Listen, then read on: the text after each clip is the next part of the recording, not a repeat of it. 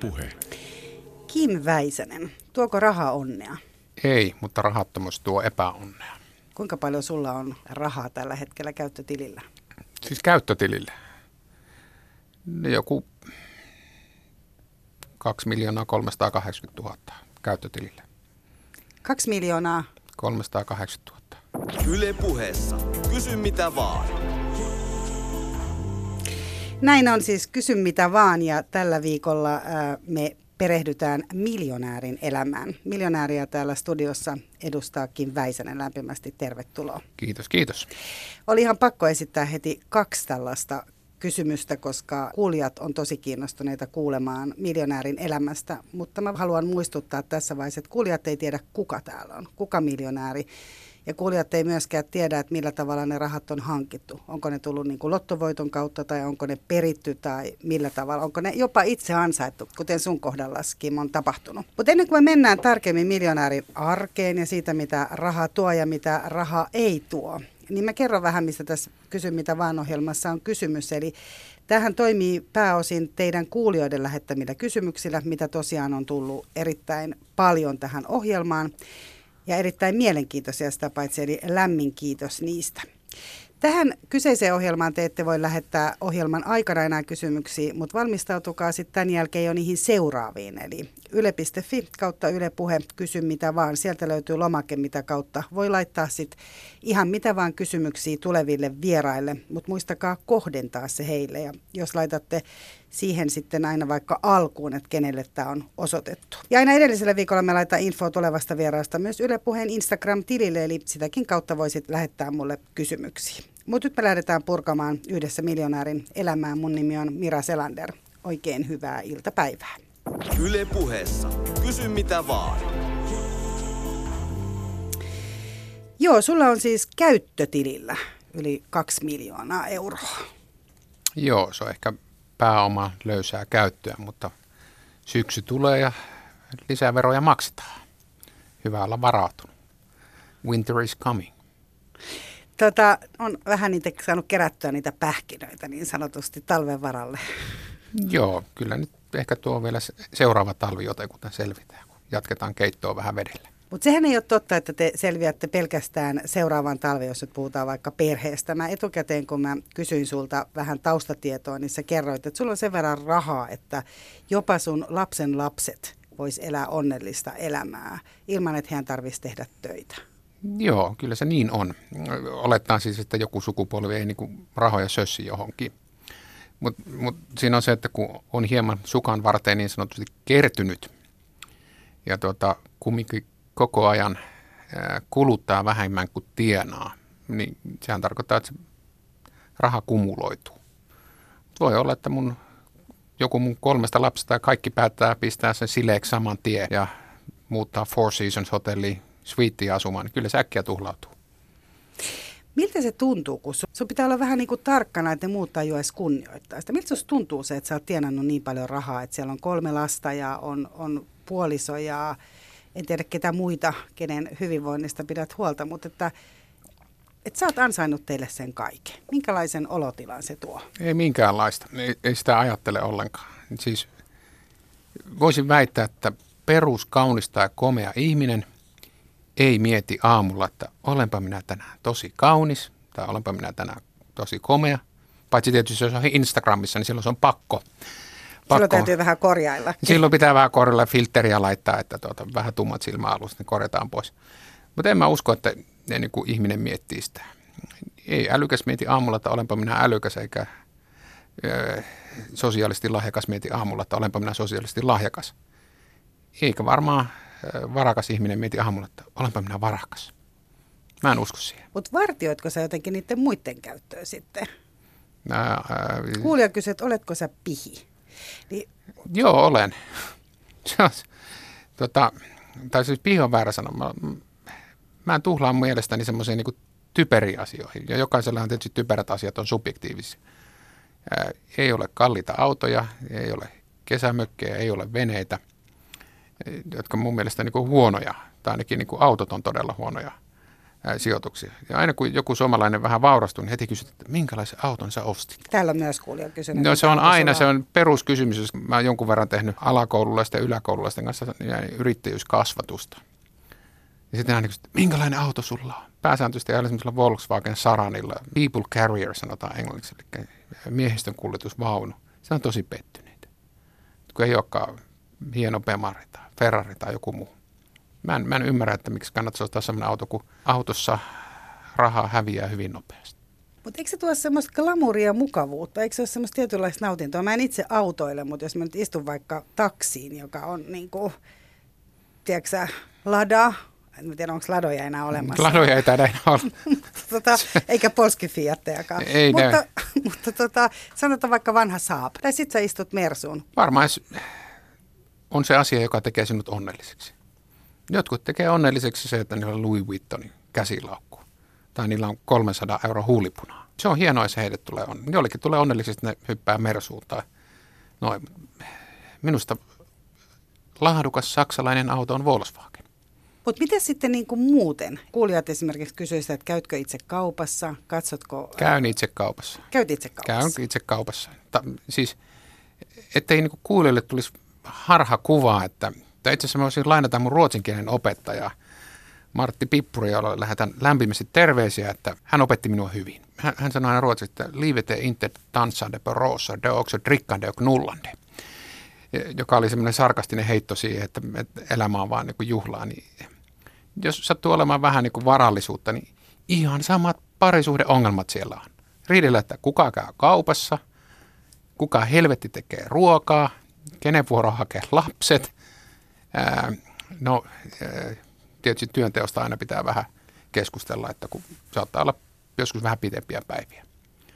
Mutta joo, kyllä, kyllä käyn tuota, ää, kaupassa ja olemme jakaneet työtehtävät siten, että minä pesen pyykit. Miksi sä et ota mitään tämmöisiä kodinhoitopalveluja? Tai miksi Kyllä mä niitäkin otan, mutta on hyvin epäsuomalaista ottaa maid's room, niin kuin palvelijahuoneeseen Filippiino, joka sitten tekee kaiken sinulla. Mm, Jotenkin koen sen vieraaksi. Mutta joo, kyllä joka toinen viikko käy siivousfirma siivoamassa, mutta kun on kolme lasta, niin ne kyllä sotkee niin paljon, että joutuu siivoamaan joka päivä. Ja sitten on tietysti lastenhoidollista apua ja joskus kodinhoidollista tai kodinhoidollista apua tulee. Mutta ei, ei se ole niin kuin, että se olisi 804 asuttaisiin niin kuin palvelutalossa vaan sitten itse tehdään ne omat asiat, kuten kaupassa käydään, joko minä käyn tai puoliso käy, mutta kyllä niin kuin, ei ruoka levitoi meidän pöytään.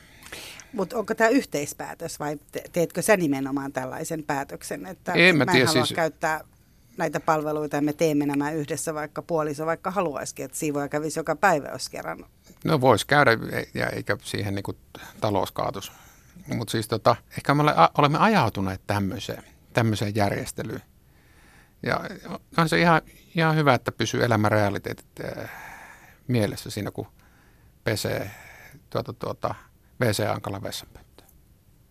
Ei olisi pakko. Niin se kuulostaa ihan siis omalta elämältä, kun tällä, tällä tavalla Joo. Mutta kuuntelee. käsitä väärin. Käytämme paljon palveluita aina silloin, kun haluamme. Eikä se, se, siis, että et, et jos ta, haluaa palveluita, niin sitten niitä voi ostaa. Ei se sen kummasempaa. Yle puheessa. Kysy mitä vaan. Mutta tiedätkö esimerkiksi, kun menet kauppaan, että mitä maitolitra maksaa, kysyy kuulija. Tiedän. Tosin juon itse maitojuomaa, joka on laktoosinta ja se maksaa 1,70, mutta ihan halvimman eh, ei-brändetyn maitopurkin saa jollakin 70 sentillä. Tiedän kyllä hinnat. Olen Matti Vanhanen siinä suhteessa. Hän ilmeisesti tiesi erittäin hyvin pääministerinä, tuota, tuota, mitä mikin maksaa ja opetteli niitä hintalappuja ulkoa Prismassa. Mutta joo, kyllä tiedän. Ja valitsetko sä kaupan sen perusteella, että onko siellä halpaa tai kallista? Ei vaan mikä on lähimpänä. Siinä on lähi Alepa, siihen on kilometri. Siinä nyt tulee paljon käytyä. Sitten jos pitää mennä kauemmalle, niin kauemmaksi, niin sitten voi mennä Tapiolla, Stokkalle tai paikalliseen K-kauppaan. Mutta se riippuu tietysti tarpeesta. Mutta hyvin usein voi käydä siinä pikkukaupassa. Siitä saa ihan tarvittavat. Yle puheessa. Kysy mitä vaan. Ja kysy mitä vaan tällä kertaa. Haastateltavana on miljonääri Kim Väisänen ja hän valottaa meille miljonäärin elämää. Ja tosiaan te kuulijat, jotka olette lähettäneet tähän kysymykseen, niin tehän ette tienneet, että millä tavalla nämä miljoonat on tulleet, koska siellä ei nimeä ole etukäteen sanottu. Mutta sä et siis, Kim, ole miljonääri, joka olisi lottoamalla esimerkiksi rikastunut, vaan sä oot tehnyt rahat itse. Sulla on tämmöinen aika miten sitä voisi sanoa, vähävarainen tausta, onko se oikea sana? Niin, tai siis perussuomalainen sosiaalinen siirtymä, liikkuminen on tapahtunut. Suun toinen ylioppilas ja ensimmäinen ylioppi, yliopisto-opiskelija, ensimmäinen upseeri ja ensimmäinen, jolla on vähän käynyt flaksi rahan kanssa. Missä vaiheessa sä rupesit miettimään, tai missä vaiheessa tajusit, että sä haluat paljon rahaa? Tai oliko se ylipäätään semmoinen sun päämäärä? Sä olet opiskelemaan taloustieteitä. Joo, mutta siis, että tietysti vanhemmathan riiteli aikoinaan rahasta oikein railakkaasti. Mä arvelin, että toi on hirmu järkevää, että parempi, että rahaa sen verran, että siitä ei tarvitse riidellä. Riitelemme puolison kanssa kaikista muusta, me riitelle rahan riittävyydestä. Muista asioista kyllä oikein railakkaasti, jos tarvitsee, niin. mutta raha ei ole sinänsä niin kuin kiistojen kohde. Mutta sun vanhemmat riiteli nimenomaan siitä, että riittääkö rahat. Eli kun me alussa jo puhuttiin siitä, että tekeekö raha onnelliseksi, niin sä oot päässyt pois siitä asiasta, että se ei ainakaan tuota lisää stressiä.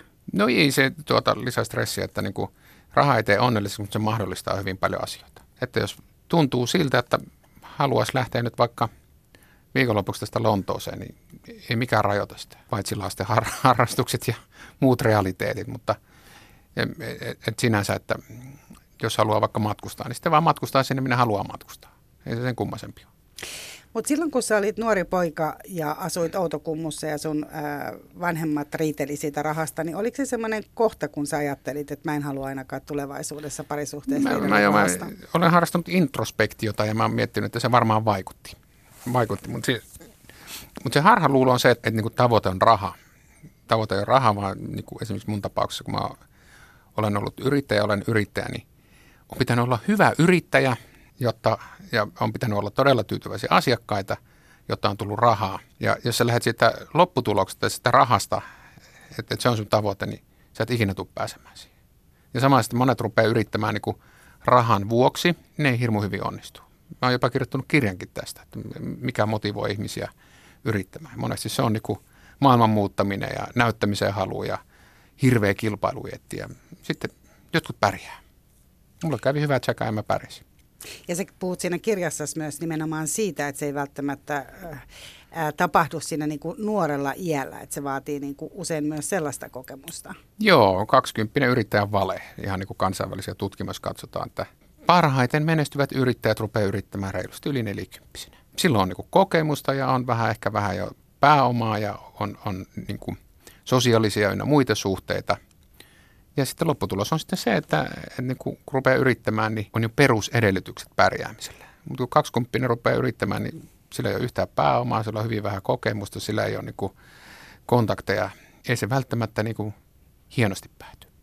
Niin se siinä kirjassa avaat myös sitä, että itse asiassa aika harva yrittäjä tienaa paljon tai menestyy. Että jos se nyt muista väärin, oliko se niin, että 20 prosenttia yrittäjistä tai alle 20 prosenttia tienaa yli 55 000 vuodessa. Ne oli aika pienet ne summat, mitä Joo. keskimäärin yrittäjä tienaa. Ja juuri tuli uusi yrittäjätutkimus, jota en ikävä kyllä ole ehtinyt lukemaan. Näin vain otsikon voin olla, että lainaan väärin, mutta noin puolet yrittäjistä tienaa alle 2000 euroa kuussa. Kun otetaan suomalaisten keskipalkkaa 3300, onko se 40 euroa, ja yrittäjistä kumminkin niin kuin vajaa puolet tienaa alle kaksi tonnia, niin eihän se ole taloudellisesti järkevä diili. Mutta kysytään, että kannattaako lähteä yrittämään, mutta ei missään tapauksessa. Ne kysytään, että kannattaako sijoittaa startuppeen. Vielä huonompi idea. Niitä jos tekee, niin pitää olla äärimmäisen suuri riskinsietokyky. Niin siitä sä nimenomaan puhuitkin itsekurista ja riskinsietokyvystä ja unelmiin uskomisesta myös. Ja oma-aloitteisuudesta. Että yrittäminen, yrittämisessä pitää olla oma-aloitteinen. Ei, ei asiat tapahdu, jos et ole oma-aloitteinen. Tajusitko nuo asiat itsestäsi aika va- aikaisessa vaiheessa, että sä oot esimerkiksi riskinottaja tai itsekuri nyt selvästi sä mainitsit, että susta tuli upseeri ja lähdit yliopistoon ja teit näin, eli itsekuri on riittänyt, mutta missä vaiheessa tajusit, että mä oon tämmöinen ihminen? Että... En mä tiedä, onko mä vieläkään tajunnut. Etsintäni on kesken, mutta toivottavasti päivä kerrallaan kohti parempaa huomista. Et niin kuin, en mä voi sanoa, että on sellaista hetkeä, että hei, nyt mä huomaan jotakin. Jälkikäteenhän se on hirmu hienoa, että kun jälkikäteen mietit, niin kaikki valinnat tuntuu rationaalisilta. Ei ne ollut rationaalisia. On tehty hirmu paljon vääriä valintoja ja noin, mutta on helppo selittää. Silloinkin minä osasin ihan oikean valinnan tehdä. Ja niin kuin, kyllä tässä enemmän epäonnistuttu kuin onnistuttu, jos katsotaan niin kuin lukumäärää. No miten sä kestät sitä epäonnistumista? Eiköhän se sietokyky kasva tässä.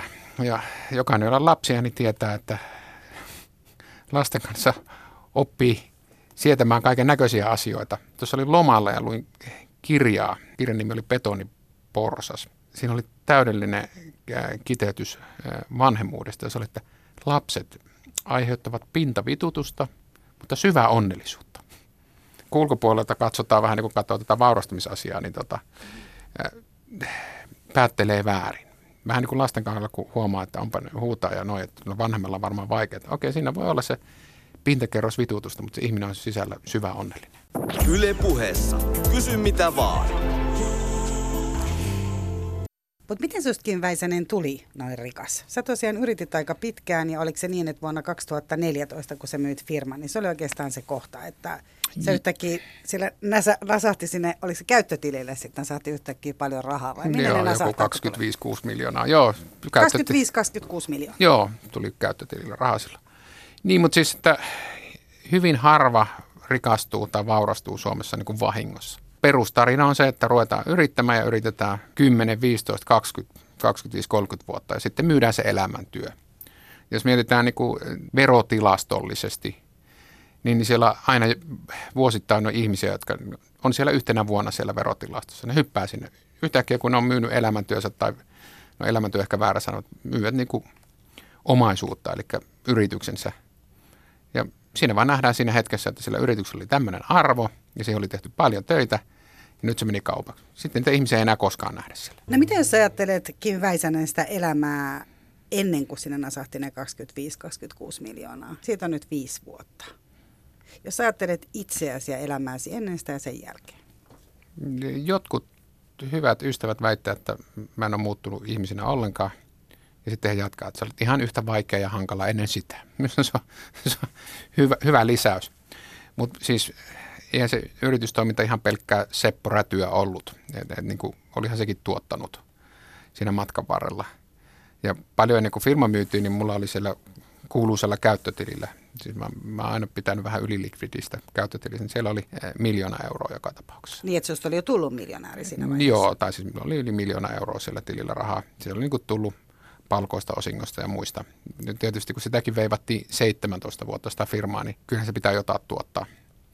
Ja sitten mä muistan, kun se ensimmäisen kerran meni niin kuin seitsemän numeroiseksi, tai siis yhdeksän numeroiseksi, seitsemän numero, kaksi, kaksi desimaalia. Kävin pankkiautomaatilta ja mä otin sen Kuitin. Kuitin. Mä en ikinä ota kuittia, kun aika harvoin nykyisin enää maksetaan käteisellä. Mä otin sen kuitin ja katon sitä ja laitoin lompakkoa, että tämä muista. Sitten mä olin hävittänyt se. Ei se ollutkaan niin kova juttu. Ei ole sitä ensimmäistä. Ei ole niin kuin Roopeanka tätä tota, onnenlanttia. Oliko se se ensimmäinen lantti vai miten se meni? Ei ole semmoista. Mutta sä muistat sen hetken, kun sä menit sinne automaatille? Joo, mä muistan, että mä otin sen. Mä en muista, että missä mä otin. Se on varmaan ollut Joensuussa hyvin todennäköisesti.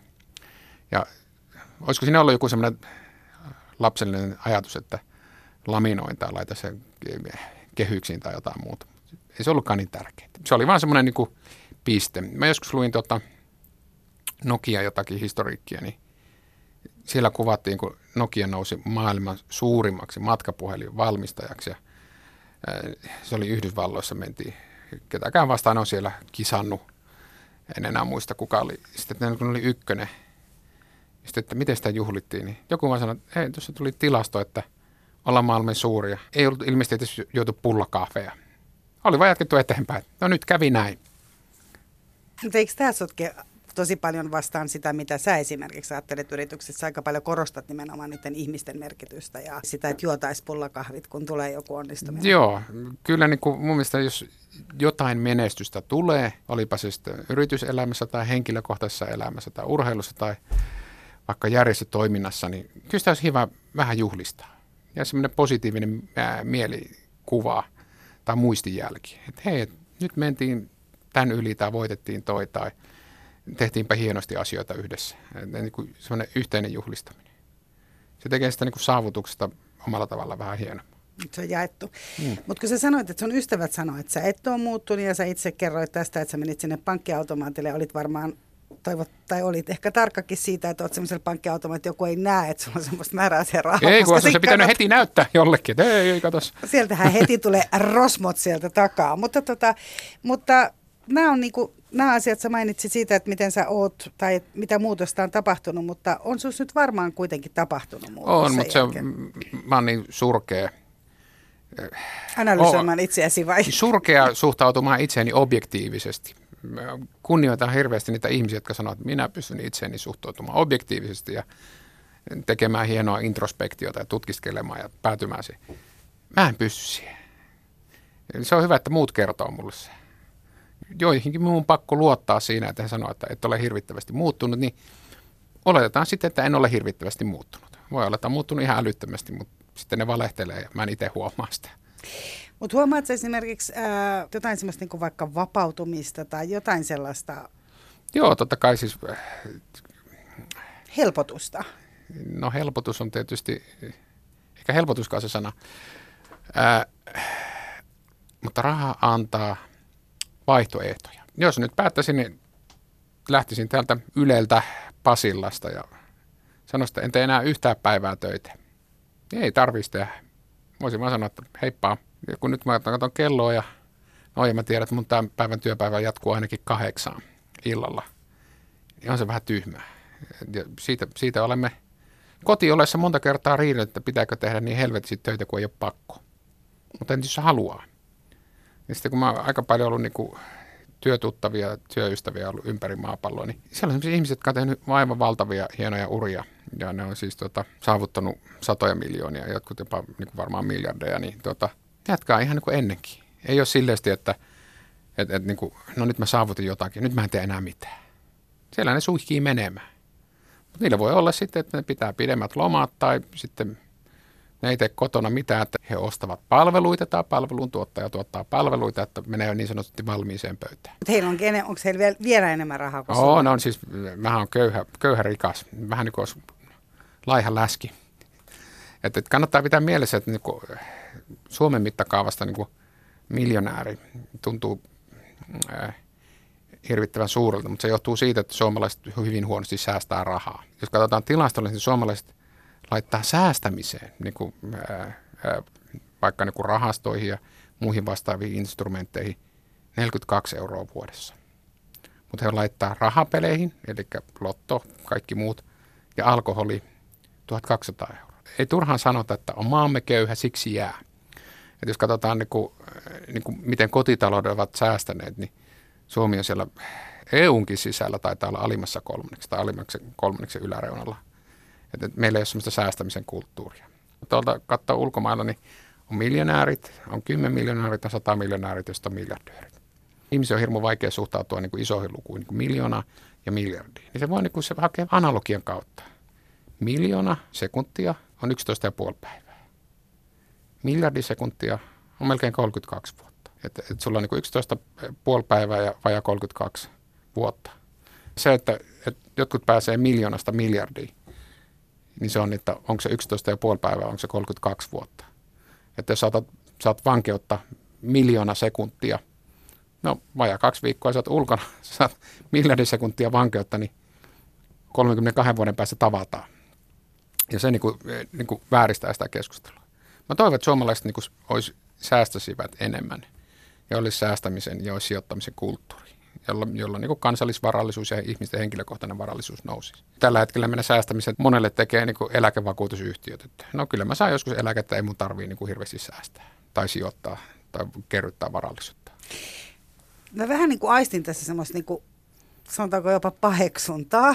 Eli täällä itse asiassa kuulija on, kuulija on kysynytkin, että paheksutko muiden rahankäyttöä. Tavallaan tuli vastaus myös toiseen kuulijakysymykseen, missä kysyttiin, että koetko itsesi köyhäksi, köyhäksi toisten rikkaiden seurassa. Eli, eli on näitä miljardöörejä sitten. Minä olin Marbeassa yhdessä tilaisuudessa tämän vuoden, olisiko ollut touko vai, se oli toukokuun puolella. Valtaosa oli 100 miljonääriä tai miljardöörejä. Mä olin köyhää siinä porukassa. No miltä se tuntuu? tuntuuhan se niin väärältä, kun itse ei ole siellä miljardi. Ei, ei, ei se tunnu miltään. Itse asiassa, kun on tavannut hyvin paljon hyvin varakkaita ihmisiä, niin ne on, he on itse asiassa mukavia, koska heillä on varaa olla mukava. On pääsääntöisesti ää, niin kuin hyvin miellyttäviä.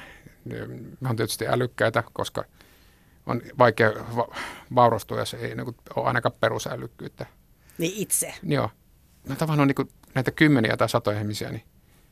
Yksi ollut mulkku. Yksi. Oliko hän perinyt ne rahat vai? Hän oli tehnyt ne perinyt ne rahat. Puhumme jotakin maahanmuutosta ja hän he- heti heittäytynyt rasistiselle linjalle. Olin Yle puheessa. Kysy mitä vaan. Sä olit pettynyt, sulla jäi nyt kesken, kun pistin täältä jo ää, Jinglen soimaan. Eli tota, muistuttaakseni kuulijoille, että kuuntelet siis Kysy mitä vaan ohjelmaa, missä vieraana on Kim Väisänen. Ää, sä olit pettynyt hänen käytökseen ja mennään tästä vähän tähän rikkaiden ajanviettoon ja käytökseen enemmän, mutta mä kysyn, mä palaan sen, vielä tähän, sen verran vielä tähän niin, kuin niin sanottuun paheksuntaan. Eli, eli sä sanoit, että suomalaiset käyttää paljon rahaa esimerkiksi peliautomaatteihin, toivoakseen tietysti rikastumista. Sä puhuit siitä, että ne käyttää paljon alkoholiin, toivoakseen varmaan helpotusta siitä niin kuin Kun normaali kapitalisti, elämästä, että kapitalisti hetkellä, riistää heitä, niin alkoholi on ainut pakokeino. niin, että saa olla Mutta hetken aikaa niin kuin jotain muuta. Niin, mutta ajattelin, että jos sä laitat 42 euroa sijoittamiseen ja säästämiseen vuodessa, mutta sä pistät melkein 1200 euroa alkoholia rahapeleihin, niin onhan se epäterve suhde. Et, et niin kuin jos on seurannut tätä viimeistä veikkauskohua, niin tota, sanotaan, että niin, mutta kun ne rahapelit tuottaa niin hyvin. Mutta sitten unohdetaan, että ne tuottaa myös pahoinvointia. On peliongelma ja se ihmisiltä menee kaikki. Ajatellaan vaan ne tulot positiivisesti, niin unohdetaan ne negatiiviset asiat täysin. Onko se nimenomaankin sitä, myös jos otetaan mukaan nyt tämä, oliko tämä nyt Marbeijas tämä periä nimenomaan, joka, Hän oli itse asiassa Suomessa, hän oli suomalainen, suomalainen, suomalainen rikas Se periä, joka oli... Ää, Porsas. porsas. Niin tota, ärsyttääkö sinua se, että ihmiset perii, se raha tulee niinku valmiina, tai sitten se, että, että ihmiset tosiaan toivoo, että lottoamalla he tulee niinku rikkaiksi, tai, tai peliautomaatteja pelaamalla. Ärsyttääkö sinua se, että ihmiset haluaa helppoja voittoja? Ei, se on vaan ehkä niin kuin kansan luonteessa. Mulla on semmoinen niin kuin mietitty asia, että ihmisen vaurastuminen on niin kuin neljästä syystä väärin. Yksi, se henkilö on jotenkin väärä. Hän on moraalisesti arveluttava tai muu. Se on niin kuin ensimmäinen. Hän ei, hänen ei kuulu rikastua. Niin, hänen ei kuulu, että se ihminen ylipäätään on väärä. Sitten kaksi, se tapa, jolla se omaisuus on tehty, on myös moraalisesti väärin tai väärin vaan ylipäätään. Kaikkein paras, että Björn Malrus on ilmeisesti vaurastunut jotenkin niin kuin tuota, sosiaaliturvapuskureilla eläkerahalla. Joku hyvin, hyvin kaukaa haettu. Eikö maataloustuetkin ole joskus? Joo, on kaiken näköistä, kaiken näköistä. En kai koko listaa, mutta mut, mut sitten on, että tästä vaurastumista ei maksettu tarpeeksi veroja. Vaikka ihminen olisi maksanut joka ikisen veron täysin sääntillisesti, mitä yhteiskunta on hänelle on osoittanut, niin se ei riitä. Että pitäisi niin maksaa enemmän, vaikka niin ei ole kierretty veroja eikä ollut holding-yhtiötä, vaan ihminen on omistanut jotakin ja vaikka myynyt sen firmansa ja sitten maksanut kaikki verot. Niin ei ole maksanut tarpeeksi. Mä yritän aina kysyä, että mikä on niin tarpeeksi, että jos maksat niin kaikki lailliset maksut ja verot, mitä sulla osoitetaan, no ei se ole tarpeeksi. Ja itse asiassa neljäs on muuten, se on kaikkein paras, että jonkun ihmisen vaurastuminen on muilta pois. Tämä niin kuin, ajatuskulkuhan vaati sitä, että maailman varallisuus on vakio, että otetaan, kun yhdelle annetaan, niin otetaan toiselta pois. Se taas tarkoittaa sitä, että kun maapallon väkiluku on noussut, niin meidän olisi pitänyt koko ajan köyhtyä. Että me oltaisiin oltu per capita, eli per henkilö, paljon vauraampia silloin sata vuotta sitten. Mutta sitten on tullut miljardeja ihmisiä lisää, niin meidän pitäisi olla kaikkien äh, niin kuin köyhempiä. Eihän se pidä faktisesti paikkaansa. Että niin kuin jonkun vaurastuminen tai rikastuminen, miksi tämä nyt sanotaan, on joltakin pois.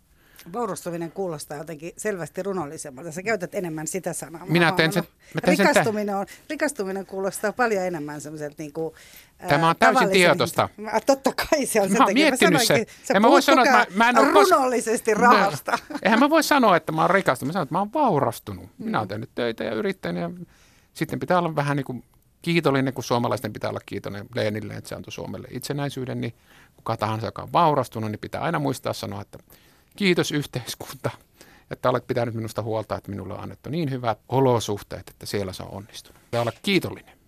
Yle puheessa. Kysy mitä vaan.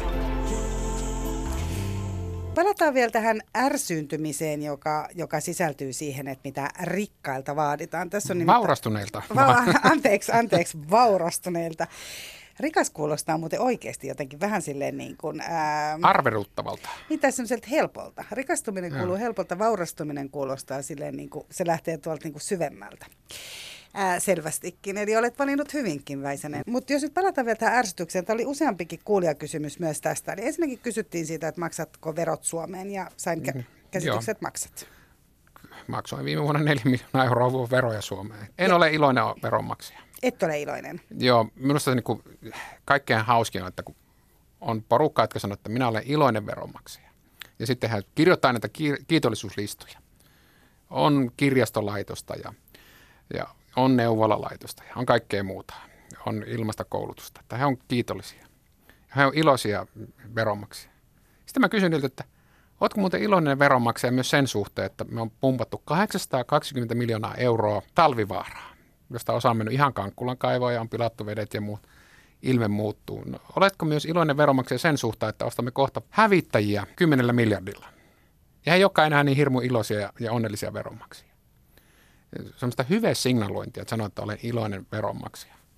Ja lainaisin tuota Liberan entistä tutkimusjohtaja Heikki Pursiaista, että, että veronmaksajan pitäisi olla todella epäiloinen ja hirmu epäilevä sen suhteen, että mihin verorahoja käytetään. Koska jos kaikki ihmiset on iloisia ja onnellisia veronmaksajia, niin sitten me ostellaan tarpeettomia hävittäjiä ja rahoitetaan maat ja mannut ja vesistön pilaavaa, pilaavaa kaivosta. Sitten ollaan iloista. Onpa kiva juttu. 820 miljoonaa meni, meni myös mökit ja pari muuta ja tuota, tuota, pilattiin maat ja mannut. Minä olen iloinen. Ei, veronmaksajan pitää olla niin epäilevä. Ja voi, suhte- voihan joku veronmaksaja olla siitäkin iloinen, että, että ihmiset preferoi eri asioita. Joku tykkää no, neuvolasta, joku tykkää, että kaivos pelastetaan. Niin. No varmaan, jos olet, kainu, kai, olet Kainuussa ja olet siellä töissä, niin kyllä varmaan Nimenomaan. kädet kyynärpäitä myöten ristissä odottelit, että tulisi se avustusrekka ja toisi tuohon euroja pihaa, että kaivos pyörii. Mutta liittyyköhän tämä siihen, että iloinen veronmaksaja on helposti myös ihminen, joka tienaa huomattavasti pienempää palkkaa ja yrittää perustella sitä, koska jos sitä rupeaa miettimään, niin sehän voi ruveta vaikka ärsyttämään. Sitten on hirveän vaikea olla sellaisten tietynlaisten asioiden puolella. Iloiset veronmaksajat ei varmaan nimenomaan ole miljonäärejä tai miljardöörejä. No oikeasti mä olen iloinen veronmaksaja. Minua on verotettu ihan suhteellisen vähän. Mutta Kati on kysynyt täällä sitä, että ärsyttääkö sinua se, että teiltä halutaan ottaa pois niin paljon tämmöisiä etuisuuksia. Että jos otetaan vaikka lapsilisät, että rikkaiden ei kuuluisi saada lapsilisiä. Niin, Suom- Suomessa lähdetään siitä, että mikäli sinä maksat, niin kuin, tai siis että kaikki on oikeutettuihin samoihin palveluihin. Mutta onhan se, että esimerkiksi niin kuin päivähoitomaksussa, että kun on enemmän tuloja, niin sä oot ylemmässä maksuluokassa, mikä on musta ihan niin kuin fine sinänsä niin kuin periaatteellisesti. Mutta eh, toi on semmoinen keskustelu, mitä mä koen mitenkään niin kuin hedelmälliseksi. Voin sitä keskustella, että onko esimerkiksi neljä, yli 4000 euron eläke, että onko se oikeutettua. Hyvin monista asioista voidaan keskustella. Ja itse asiassa hämärästi muistan tämä lapsilisäkeskustelu. Siinä tuli jotakin niin kuin eksternaliteetteja, ulkoisvaikutuksia, joissa ruvetaan hirveästi miettimään, niin kuin, että mihinkä laitetaan, että kuka saa ja kenelle, kenelle, kenelle ei anneta. Et siinä oli jotakin tämmöisiä. Pääsääntöisesti suomalaiset on köyhiä ja nöyriä ihmisiä ja ehkä ne lapsilliset kumminkin kuuluu meille kaikille. Niin, eikö sitten tule sellainen ärsytys kuitenkin, että jos sä sitä rahaa työnnät veroihin ja, ja pidät yllä hyvinvointiyhteiskuntaa nimenomaan sillä, että sä oot itse ansainnut ne rahasi ja, ja pidät, haluat maksaa verot Suomeen ja muuta. Ja jos et sä edes, että jos ruvetaan kysymään. Että... No joo, ei meidän perheellä varmaan, tuliko meille niitä lapsillisia tai ei, niin sillä mitään merkitystä. Ja jos periaate olisi vaikka se, että, okay, että ei lapsillisia, sitten voisi sanoa, että kuuluuko esimerkiksi ilmaiset äh, niin kuin terveydenhuoltopalvelut tai kuuluuko peruskoulu, jos sulla on tietty tulotaso. Et sitä voi niin kuin jatkaa sitä ajatuskulkua pitemmälle. Siinä on tietysti se ongelma on, että kun sä jatkat sitä vähän liian pitkälle, niin sittenhän luot segregaatio, että niin kuin on ne vastaan me ja näin päin pois. Ja mä en usko, että se on niin kuin hyvin hedelmällinen keskustelu. Eli sekin Väisänen olet sitä mieltä, että lapsilisät kuuluu myös varakkaille, vaikka niillä ole teille, teidän perheellä mitään merkitystä. Joo, jos, jos, jollain köyhällä yksinhuoltajalla niillä jos, niitä, jos ne kuuluu, niin sitten verotetaan pois. Ei se sen kummasempi ole. Yle puheessa. Kysy mitä vaan. No rahahan tuo valtaa. Se on selvä. Se on todettu kuulijakysymyksissä ja se voi ihan itsekin tässä niin kuin päätellä. Ja Mitä huomaan, valtaa se tuo? No sanotaan niin, että kyllähän se tuo esimerkiksi sellaista valtaa, että mä esimerkiksi itse huomasin, koitan kyllä aina olla kaikkien ja olenkin kaikkien haastateltavien kanssa aika tarkka ajasta ja kunnioitan heitä samalla tavalla, mutta mä huomasin, että mua esimerkiksi vähän hermostutti se, että kun mä käytän sun aikaa siinä on joku sellainen asia, että kun toisella on rahaa, niin hänellä on kuitenkin jollain tavalla valtaa. Tämä on erittäin epämiellyttävä tunnustaa, koska koittaa ajatella sillä tavalla, että se, sillä ei ole niin merkitystä, mutta kyllähän sillä on. Juhlissa, missä joku ihminen ää, omistaa paljon ja siellä on vaikka hänen samanikäisiä ystäviä paljon ympärillä, jotka ei omista niin paljon ja tämä nyt vaikka tarjoaa sit siellä niin kuin juhlat kaikille se muuta, niin eihän se nyt ole samanlaista kuin se, että jos siellä olisi kaikki NS tasa-arvoisessa asemassa niin kuin kaikki, olisi, siis- kaikki olisi yhtä köyhiä. niin, tai, tai jos kaikki on yhtä rikkaita. Se no on se, niin kuin mä, toinen. mä luulen, että tuo on niin ystävien valintakysymys. Että Jari Tervo aikoinaan aloitti kirjallista uransa ja oliko Pohja Hovi oli ilmestynyt, joka menestyi ihan hyvin. Kun hän oli mennyt takaisin Rovaniemelle, siellä oli ravintolan pöydässä sanottu, että Jari, eteläisessä voit olla jotakin, mutta täällä sä et ole yhtään mitään. Et niin kuin, mä olen tuosta eri mieltä. Siis, että mun mielestä kaikkien aika on, on tuota, tuota arvokasta ja enhän mä sitä nyt tulisi mennä, jos halunnut. Totta kai, mutta että, totta kai sulla on tilanteita ihan varmasti varsinkin sen jälkeen, sen vuoden 2014 jälkeen, kun sä oot käynyt siellä pankkiautomaatilla ja siellä oli se yli 20 miljoonaa, melkein lähempänä 30 miljoonaa, niin väitätkö, ettei ihmisten niin kuin, jos nyt ei puhuta niistä sun vaikka lapsuuden ystävistä, joita sulla ilmeisesti on, ja ystävyyttähän sä paljon alleviivaat myös kirjassasi ja, ja muutenkin, mutta jos nyt puhutaan siitä, että, että sä meet vaikka ravintolaan, tai sä saat paremman pöydän, kun sulla on rahaa. Se on no, ihan... En ole kyllä saanut, se on kyllä, aina joudun jonottamaan niin kuin muutkin, että Suomi on vielä liian tasa-arvoinen yhteiskunta tuohon. Tai sitten mä vielä? Liian, niin vielä. Tai sitten, että mä olen liian tuntematon. Mutta ei, toi ei pidä paikkaansa. Mutta jos mä haluan lentää bisnesluokassa, mä voin lentää bisnesluokassa. Tosin huomenna olen lähdössä Krakovaan tapaamaan puolalaista ystävääni.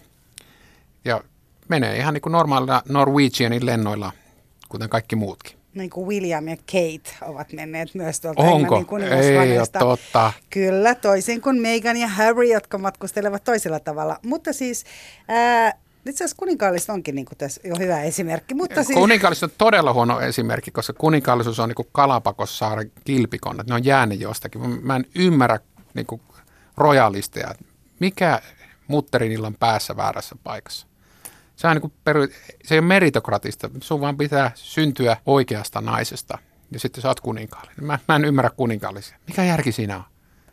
Mutta jos nyt puhutaan kuitenkin sellaista niinku rikkaasta elämästä, niin ennen kuin mä haluan kuulla siitä ja kuulijat haluaa kuulla siitä myös. Oletko varma, että kuulijat haluaa kuulla Kyllä, siitä? koska täällä on tullut nimenomaan kysymyksiä myös siihen liittyen. Eli on tämä raha, tuoko raha onnea, oli selvästi suosituin kysymys. Mutta sitten on näitä muita. Mutta mä vielä niinku palaan tähän, että et väitätkö, että että kukaan ei reagoi siihen, jotka tietää vaikka, että sulla on enemmän rahaa. Sanotaan, että sulla on joku vaikka päiväkodin joku tilaisuus tai koulun joku vanhempainilta. Siellähän ei tiedetä tavallisesti, että kuka tekee mitä tai, tai minkä verran kenelläkään rahaa. Siitä ne on niin kuin mahtavia tilanteita ja myös kaikki niin kuin urheiluseurojen vanhempien kanssa oleminen, että siellä ei tulla niin kuin titteleillä. Mutta totta kai kyllähän joku tietää tai näkee ää, jostain. Nyt yritän katsoa sua tarkasti, että mistä se, pää, mistä se päätellään. Ei sitä päätellä, itse, kyllä se päätellään vaikka itsevarmuudesta. No joo, se on tietysti, että kun Mähän on, en ole missään nimessä julkisuuden henkilö.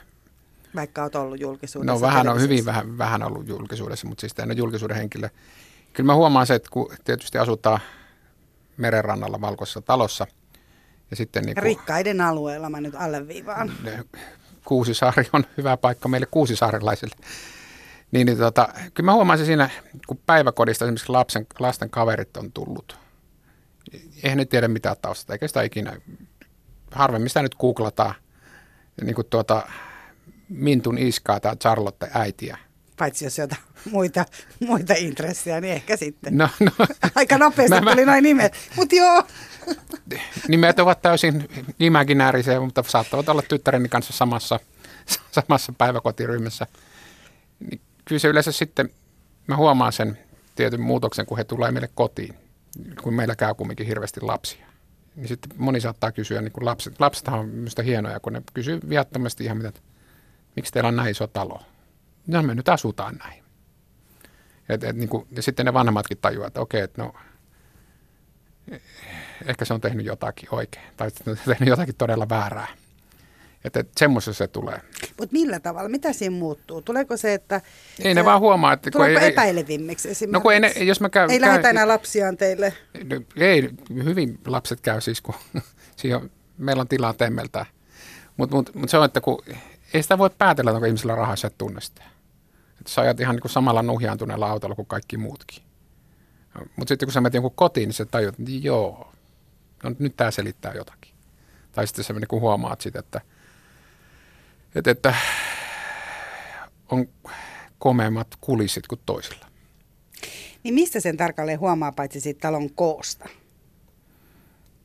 No, Kerro vähän. no vaikka sisustuksesta tai jostakin muista no, missä, asioista. mistä, missä esimerkiksi sisustuksessa? No. No. Teillä ei ole ikään sohvaa, joo, mutta mitä, niin kuin, mitä muuta? No. No, voi olla kalliita tauluja vaikka seinällä. Niin, eli sä sijoitat esimerkiksi tauluihin. No muun muassa, joo. Eli sillä pystyy, eli jonkun täytyy tietää kuitenkin se, että onko tämä taidejoliste vai taulu. Kyllä yleensä ihmiset tajuaa. Kyllä, ja- siellä varmaan siellä ku, Kuusisaaressa ainakin. Mm. Mutta tota, ää, sä, sulla on siis, sä kuitenkin koet, että se ei tuo sellaista muuta kuin, niinku tällaisessa tilanteessa. Mutta esimerkiksi jos sä nyt oot vaikka kavereiden kanssa ravintolassa tai No se, jos mä oon kavereiden kanssa, ra- kaikille. mä tarjoan aina. Ja se alkoi tapahtua silloin vuonna 2014. Joo, sitä ennen maksettiin kimpassa, mutta nyt ei enää makseta. Mutta se on ihan fine. Mutta tietysti joo, että... Mutta tuohan se valtaa. Sä oot se, joka maksaa aina. Sehän tuo ihan älyttömän vallan. No, jos olisi ke- kerännyt niin sanotusti enturaas, että sulla olisi sellainen hännys, joka miellystelee varmaan. Mutta mun kaverit on yhtä vaikeita mua kohtaan silloin, kun mulla ei ollut mitään. Mutta uskaltaako se olla yhtä kriittisiä nyt, kun sä maksat aina ne laskut? Mä toivon niin. Mutta jos sä oot ihan rehellinen. Kyllä mä, mä, mä oon melko, siis, kyllä ainakin vittuilee mulle ihan yhtä paljon kuin ennen.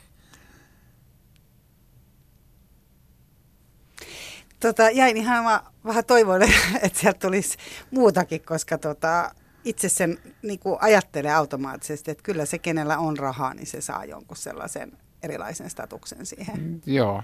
Se siis, saa vapauden, No joo, mutta sitten to, toisaalta on niin työtuttavia, jotka on myös hyvin varakkaita. Niin sitten, mutta se on eri. sitten kaikki on niin suurin piirtein samalla viivalla. Sitten voidaan keskustella, että onko joku ostanut veneen vai ei. Ei ole myöskään venettä, eikä tule venettä. Eli tavallaan se, se, mihin sä käytät rahaa esimerkiksi, on se, että sulla on valinnanvapautta. Tai se, että mä, mä sitten lomailen talo tai- paremmin. Lomailen paremmin, paitsi nyt sitten kun lennetään Krakovaan, niin se on vaan taloudellisesti järkevää lentää Norwegianilla. Se on suora lento ja se on vähän yli sata se menopallo. Musta se on ihan hyvä diili. Että jos olisi tarvinnut, niin olisi voinut ottaa jonkun kalliimman. Joo, Ei tarvi ois- miettiä. Joo, ei tarvi miettiä. Minusta niin rahan tuhlaaminen siihen on vähän hölmöä. Ärsyttääkö sua köyhät? No ei missään tapauksessa. Mik, miksi ne pitäisi ärsyttää? No kun ihmiset osaa tehdä rahaa ja ne menee sinne niin kuin tuhlaamaan rahaa lottokuponkeihin ja ostaa isoja olutta kalliilla. Ja... No ei siis, kyllä minäkin alkoholin käytän rahaa varmasti enemmän se 600 euroa, varmaan 600 euroa viikossa. No niin, Mutta sä juot hienoja, sä juot hienoja viinejä. Mutta siis, että miksi jonkun taloudellinen asema pitäisi mua ärsyttää? Mitä mä oikeasti toivon, että niinku työllisyysaste nousee, ihmiset pääsee töihin, kun ihmiset pääsee töihin, he vaurastuu pikkuhiljaa. He voi toteuttaa omia myös taloudellisia unelmia. Mutta jos ihminen ei pääse töihin, niin on todella vaikea. Niin kuin tulonsiirrolla ihmistä ei voi niin kuin, tuota, koko hänen elämäänsä, tai niin kuin, ei voi vaurastua. Se on täysin mahdottomuus. Niin kuin tulonsiirtojen varassa niin kuin vaurastua. Työtä tekemällä yrittämällä voi vaurastua. Yle puheessa. Kysy mitä vaan. No mä palaan sitten vielä tähän niin kuin perimiseen, kun sä sanoit, että työtä tekemällä vaurastutaan, ja sä kerroit, että oli tämä perijä, joka oli aika huonokäytöksinen. Miten noin niin kuin Hän muu- oli poikkeus. Hän oli poikkeus, mutta perijät noin keskimääräisesti ei ole. Eli huomaatko sä siinä eroa, kun te olette rikkaiden porukassa? Että osaatko sä päätellä, että kuka Mua on kutsutaan te- niin vähän rikkaiden porukoihin. Joskus olen jo jonnekin ehkä päässyt. Mutta siis tota, en mä huomaa sitä eroa. Siis mulla oli aikoinaan hallituksen puheenjohtajana aikoinaan kaveri, joka oli silloin hyvin taloudellisesti menestynyt. Se oli aina hirvittävän mukava myös vaikeissa asioissa. Mä mietin, että hänellä on varaa olla mukava. Musta on hieno tunne, että ihminen voi olla, että hänellä on varaa olla mukava. Hänen ei tarvitse olla vaikea tai pikkumainen tai ilkeä tai mitään muuta. Miksi semmoisella, jolla ei ole niin kuin, tavallaan, että eikö se ole kuitenkin niin, että ihmisellä, kenellä on vähemmän, niin hän, on, hän niin kuin helpommin joutuu olemaan mielistelevä tai mukava tai... Joo, tätähän sitten että empatia on tutkittu, että niin kuin, että niin kuin ihmiset, joilla on vähemmän, niin, niin he on empaattisempia ja he on solidaarisempia. He tunnistaa sen tietysti omasta niin elämästään. varmaan, mutta mut, emme voi elää stereotypioiden kautta. Että jos sanoo, että kaikki lahtelaiset on jotakin, niin se on ainut asia, mikä on totta, että kaikki lahtelaiset on lahtelaisia. Mutta et sä voi sanoa, että kaikki lahtelaiset on sitä tai tätä. Niin tietysti täällä kysy mitä vaan ohjelmassa aina se, että kun joku edustaa aina jotakin, niin se tosiaan niin on hyvä muistuttaa kuulijoillekin, että täällä vaikka on, on jonkun asian edustaja, niin se ei tarkoita, että kaikki tosiaan on samanlaisia. Mutta nytkin Väisänen, kun sä oot saanut kunnian ää, tulla edustamaan miljonääriä ja, ja on ihanaa, että... Olen täysin otettu kutsusta. Ilmeisesti muut ei suostunut tulemaan. Itse asiassa, jos ollaan ihan rehellisiä, niin sä oot kyllä ensimmäinen, kenelle soitit tai otin yhteyttä ja Okei, no tulit. aika lyhyt shotlista oli. Joo, mutta meni näin hyvin tässä. Ihanaa. Tota, äh, mutta mä, täällä kuulija, kuulija kysyy kuitenkin, kun me puhuttiin tästä äsken, että sille ei saisi niinku semmoista erittäistä koit, että sille ei saa semmoista erityistä valtaa. Mutta kuulija kysyy tietämättä, että tuleeko tänne mies- tai naismiljonääri, niin hän kysyy, että saako rahalla helpommin naisia? Ei, mutta sillä saa paljon helpommin miehiä ja erityisesti nuoria miehiä. Et, et kun, jos yrittäjä taustalla ää, vaurastuu, niin sun rupeaa ottamaan nuoret miehet hirveästi yhteyttä ja esittelevät bisnesideoita, mitä heillä on. Mullekin tulee joka päivä vähintään yksi. Ja sähän heitä, niin kun otat myös heidän business... No mä oon sijoittanut nyt tähän mennessä, sijoitusta puhutaan tiki, tiketteinä, eli niin kuin rahaeriä. Niin mä oon sijoittanut 55 tikettiä ja 8,5 miljoonaa euroa startuppeihin. Aika monetta nuorta miestä siinä on, mutta mä huomaan, että nuoret miehet on huono sijoitus. Kannattaa sijoittaa keskikäsin naisiin. Ja tällä tarkoitat mitä? Se, että nuoret miehet yleensä on semmoisia vähän niin kuin, ne tekee samoja virheitä. Ne hirmu vähän, tai siis ei saisi yleistää, mutta monet hyvin huonosti kuuntelee neuvoja ja tekee oman pään mukaansa joka tapauksessa. Niin he tietää siinä vaiheessa, miten maailma toimii. Kun Niin. ollaan nuoria, niin silloin ollaan... Niin, kumpa saisi sen eh, nuoruuden ja itsevarmuuden. Mitä vanhempi on, niin sitä epävarmempi on, koska tietää, että ei ole absoluuttista totuutta. Mutta keski-ikäisillä naisilla varmaan tarkoitat yrittäjiä, mutta mä pysyn vielä Joo, tässä, yrittäjä. kysyn vielä tässä tota, kuulijan varma. Kuulijan varmaan enemmän tarkoitti niin kuin naisia siinä mielessä. Ymmärsin kysymyksen, mutta yritin välttää sitä. Huomaan sen, mutta tämä ei ole sellainen ohjelma, missä vältellään sitä, mitä kysytään, vaan Joo, mä luulen, että, mä luulen, että se Suomessa aika huonosti pätee, koska Suomi on aika tasa-arvoinen maa. Ja ei ole semmoista, että miehet elättää. Kuten, kuten sanot, että tunnen hyvin vauraita ihmisiä. Hyvin monet heistä on miehiä. Heidän puolisot on ihan normaalissa duuneissa. Tai sitten he itse yrittäjiä. Ei ole silleen, että ne on siellä kotona viilaa kynsiä ja odottelee miestään palveltavaksi. Se- ei ole suomalaisen yhteiskunnan ominaispiirre on maita, jossa on kotiäitä, joilla on varakas mies ja vaimo palvelee sitä. Mutta jos menisin kotiin ja sanoisin, että vaadin tiettyjä kaiken näköisiä palveluita, niin mullahan nauretaan. Mutta ennen, sitä vaihetta, ennen kuin sä oot siellä kotona, että jos nyt ajatellaan vaikka baaria, niin kyllähän se on sellainen, että jos sulla on siellä niinku tietty porukka ja, ja sulla on rahaa ja sä tarjoat kaikille ja sulla on... En tarjoa kaikille, ta- tarjoan tai niille ystäville. ystäville. Mutta sulla on tämmöinen niinku tietty itsevarmuus siinä, niin eikö se kerää minkäänlaista tiettyä niinku naistyyppiä esimerkiksi ympärille? Ehkä mä sen verran ulkonäkörajoitteen, että ei kerää ainakaan minun tapauksessa. Yle puheessa. Kysy mitä vaan.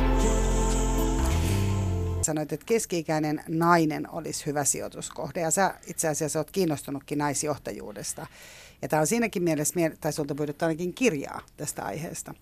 Ja tämä on tietysti siinä mielessä mielenkiintoinen asia, että kuuntelin tuossa, vuoti, sanotaan että about vuosi sitten, muistan kun puhuttiin esimerkiksi Women's Hoursissa tuolla BBCllä siitä, että, että kaivattaisiin esimerkiksi englannissa enemmän semmoista niin kuin naisjohtajuutta, eli semmoista vähän niin kuin feminiinisempää ja hoivaamampaa puolta myös miehille. Mitä sä ajattelet tästä? Aina kun joku tarjoaa, että naiset on empaattisempia parempia johtajia, niin mä aina sanoisin, että aina kuin Margaret Thatcher tai Laura Huhtasaari tai Israelin Golda Meir aikoinaan, että niin yleistäminen on todella vaarallista. Ja kenellekään ei tulisi sanoa, mieleen sanoa, että olipa se Margaret Thatcher niin kuin hyvin empaattinen ja solidaarinen johtaja, koska hän oli nainen.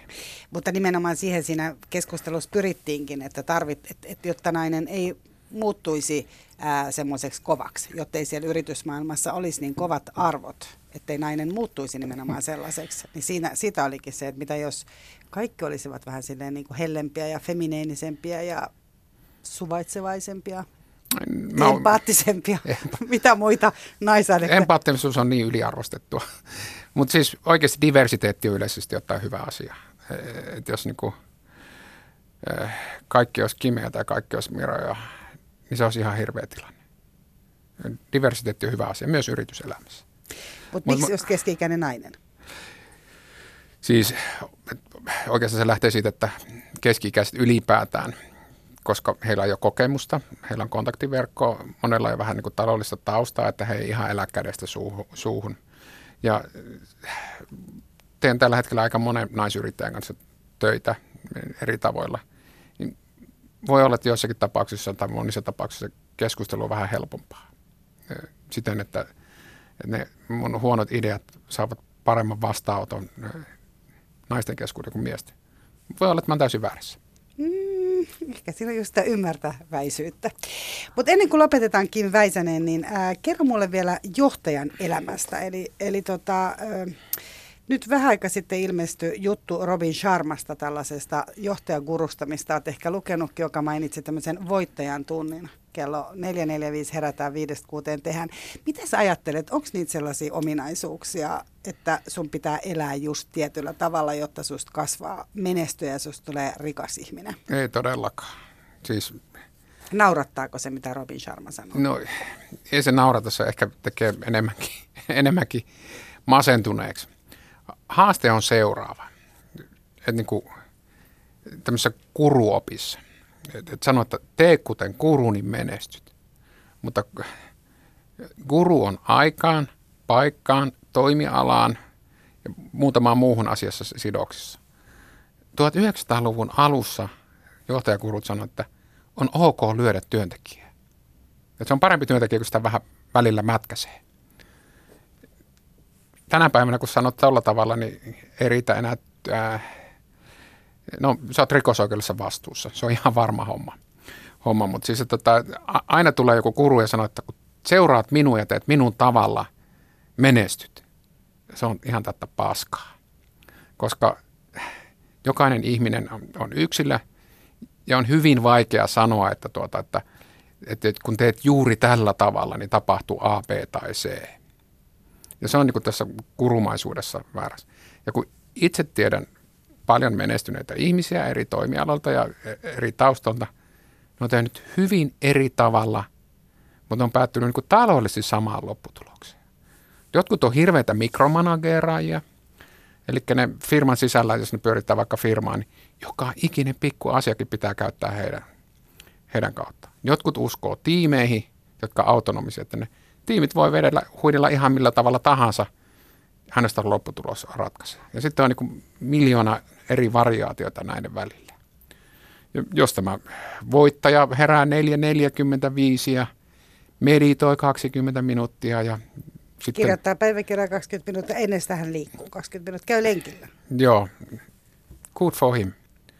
Todennäköisesti nähdään, on ihan yhtä menestynyt ihminen, joka herää venytelle yhdeksältä ja – juo kafe latte ja saa koneen käyntiin vasta puoli yhdeltä toista, on ihan yhtä hyvä kuntone, pääsee ihan yhtä hyvin tuloksiin, mutta elää aivan eri tavalla. Ja siihen aina kurut on pyrkinyt, että minua seurataan ja tehkää niin kuin minä haluan ja minun tavallaan. Ja se on väärin. Ihmiset on yksilöitä ja ne, ne menestyy yksilöllistä lähtökohdista.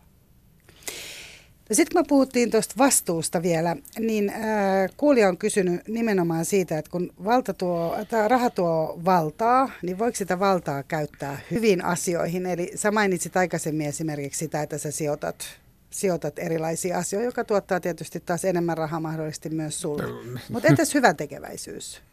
Joo, mä luulen, että valtaosa varustuneista ihmistä tekee hyvän tekeväisyyttä. Äh, Mutta sitä ei kannata puhua. Siinä on kaksi syytä Yksi, jos sä sanot, että en tee hyvän tekeväisyyttä, sä oot itsekäs mulkku. Jos sä sanot, että joo, teen hyvän tekeväisyyttä, sä oot oma hyvän mulkku. Ja mitään muuta vaihtoehtoa ei ole. Joten jos multa kysytään, että teetkö hyvän tekeväisyyttä, mä sanon, että mä en kommentoi sitä, että jos mä teen, niin se on minun ja sen saajan välinen keskinäinen asia. Ja jos se saaja on sitä mieltä, että se kannattaa julkaista, sitten hän julkaisee, mutta mut mä en ainakaan jos sano sitä mitään. Koska mä en voi voittaa sillä mitään. Mä, mä en voi kuin hävitä. Et jos sä kysyt, että teenkö hyvän tekeväisyyttä tai autanko ihmisen, niin en kommentoi. Se on muuten ainut asia, mihin sanon tässä haastattelusta, en kommentoi. Se on muuten totta. Mutta kerro mulle, sä oot saanut paljon ää, vapautta sä oot saanut paljon ää, siis sen rahan kautta. Rahalla oot saanut paljon itsellesi vapautta. Sulla on myös terveet lapset ja sulla on puoliso ja iso talo ja taidetta ja niin edespäin. Onko sun Väisänen koskaan huono omatunto? Siis vaurastumisesta? Ei ole koskaan. Ei koskaan. No entäs sellainen olotila, sä jossain tässä mainitsitkin, että sä aina vähän välillä ihmettelet itseäsikin, mutta siis ää, onko sulla koskaan sellainen olo, että, että onko tämä niinku mun elämää, kuuluuko tämä mulle? Ei ole. E, en mä, miksi mulla olisi se? Ja tämä on just tämmöinen niinku, lähes syyllistämistä nyt sulla on vähän, että sitten tulee ne neljä, että se henkilö on väärä ja se on tehty väärin ja se on joltakin pois ja sä et ole maksanut veroja. Mä en ymmärrä sitä. Miks, miksi pitäisi olla? No jos ajatellaan sitä, että ei ajatella millään tavalla syyllistymisen kautta, koska tämä Se kysymys... kuulosti syyllistämiseltä. Anteeksi. Mira, se, sinä syyllistät minua se täällä. Ei, ku, se, ei kuulosta, se, ei, se ei ollut tarkoitus se, vaan se on ehkä se, että ihminen alkaa yhtäkkiä elää toisenlaista elämää kuin mitä hän oli ehkä alun perin ajatellut. Ja tavallaan vaikka sä oot ajatellut menestyä ja se on kiinnostanut se, mutta sä oot saanut ihan mielipuolisesti kuitenkin tavallisen, niin kutsutun tavallisen ihmisen näkökulmasta. Niin jos ajattelet sitä Kimiä siellä Outokummussa, jonka vanhemmat riiteli rahasta, ja, tai siitä, että riittääkö se raha. Tai Sä... ehkä ne riiteli enemmän se rahan käyttökohteista. Niin. Vaikka no, se myös riittävyydestä, joo. Niin. Ja tässä voisi keittiöpsykologi sitten miettiä just tätä, kun sä puhuit, että mihin ihmiset käyttää rahaa, mutta menemättä, hmm. niin kuin, mikä ärsyttää, mutta menemättä siihen. Mutta että tavallaan tuleeko sulle semmoinen, että kuuluuko tämä mulle, tai että pitääkö laittaa jalat mä ajattelen, että hei Kim, tässä sä nyt oot. Tässä. 50 ja, ja sulla on tämmöinen määrä. Onneksi mä en ole 50 vielä herralla, herralla. Kiitos tuota. Siihen on vielä melkein kolme vuotta. Ai Janne, tämä on my bad. Mä luin Joo. väärin yhtä tota, haastattelua. Joo, siis voi olla, että näytän 50 mutta tai jopa vanhemmalta. Mä otan, mä otan tämän nyt uusiksi. Eli, eli jos ajatellaan, että sä ajattelet, että tässä mä nyt olen Kim liki 50 ja tämä on niinku tämä kohta, kuuluuko tämä mulle tai, tai onko nämä ne nahat, missä mulla on hyvä olla? Tämä on semmoinen niin kuin tuota, loistava kysymys on, että, että aina sanotaan, että, että mitä sä sanoisit kaksikymppiselle itsellesi. Musta se on täysin väärä asetelma. Se kaksikymppisen sinun pitäisi nähdä sut tällä hetkellä ja sen pitäisi sanoa sulla jotakin. Ja mä tiedän, mitä mä sanoisin. Sanoisin, että joo, sä oot ihan hyvin päässyt noin taloudellisen talo- tavoitteisiin. Miten helvetissä on tullut tämmöinen kaljuläski? Sen mä sanoisin. Aina on jotain parannettavaa. Aina on. Ennu liitte Petre. Lämmin kiitos Kim Väisänen, että tulit vieraaksi Kysy mitä vaan ohjelmaan ja lämmin kiitos tietysti kuulijoille, että olette siellä kuunnelleet ja laittakaa mulle hei kysymyksiä, kysy mitä vaan sieltä yle.fi kautta ylepuhe kautta kysy mitä vaan ja Vira Sander sanoo kiitos ja moi ja kuullaan taas viikon päästä. Yle puheessa kysy mitä vaan.